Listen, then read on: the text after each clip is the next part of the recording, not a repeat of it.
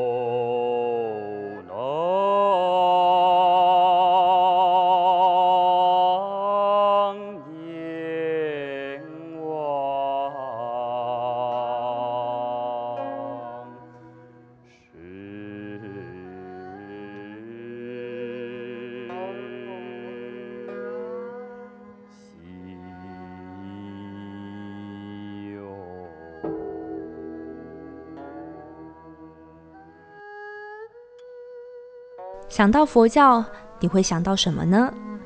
在过去，我会想到晨钟暮鼓，而且还认为只有早上敲钟，晚上击鼓。当然后来才发现，早晨是先敲钟后击鼓，夜晚呢则是先击鼓后敲钟，所以有晨钟暮鼓一说。钟响代表醒来了，觉悟了；暮鼓表示大家应该要休息。钟鼓也就代表早晚作息的意思。敲钟击鼓还有警觉的作用，警惕行者一起精进。说到钟声，最有名的应该是苏州的寒山寺，唐代诗人张继《枫桥夜泊》，这都是你我小时候铁定会背诵的七言绝句诗。月落乌啼霜满天，江枫渔火对愁眠。姑苏城外寒山寺，夜半钟声到客船。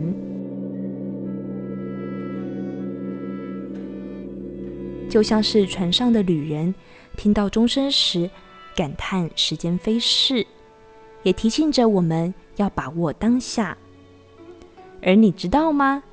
佛陀纪念馆的问道堂上和平钟，每1小时整点报时，就是由寒山寺在2007年仿唐代对钟和和钟之一的和钟，之后呢改名叫和平钟，悠扬钟声，祈愿和平。再说点有趣的吧，你知道钟是一只动物的声音吗？钟的最上方吊挂处都有一只龙的形象。在明朝杨慎《深谙外集》提到，传说龙生下了9个孩子，他们各有所长，像是赑屃外貌像一只乌龟，但力气可大，可以负重，吃文有着龙头鱼身，作为避火灾用途。而囚牛热爱音乐，所以会蹲坐在琴头，在贵重的胡琴上雕刻龙头。而大钟上的龙就是普劳，形象像龙，但比龙小，喜欢鸣叫。虽说是龙的孩子，却非常害怕鲸鱼，如果遇到鲸鱼攻击，就会吓得大声吼叫。所以呀，如果要听钟声响亮，那就把捕牢摆在钟上面，然后用金鱼形状的木头锤撞它。所以刚刚才会说钟声是一只动物的声音，其实是取龙的形象。而佛陀纪念馆的钟呢，也有一只捕牢哦。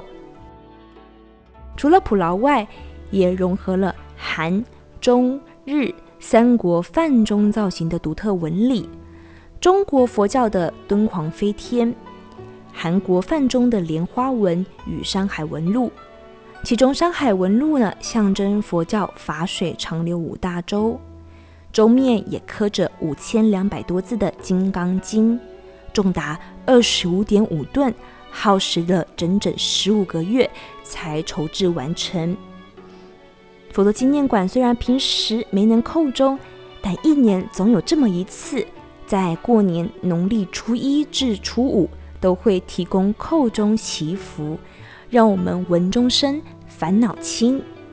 你听，远处有声音哦。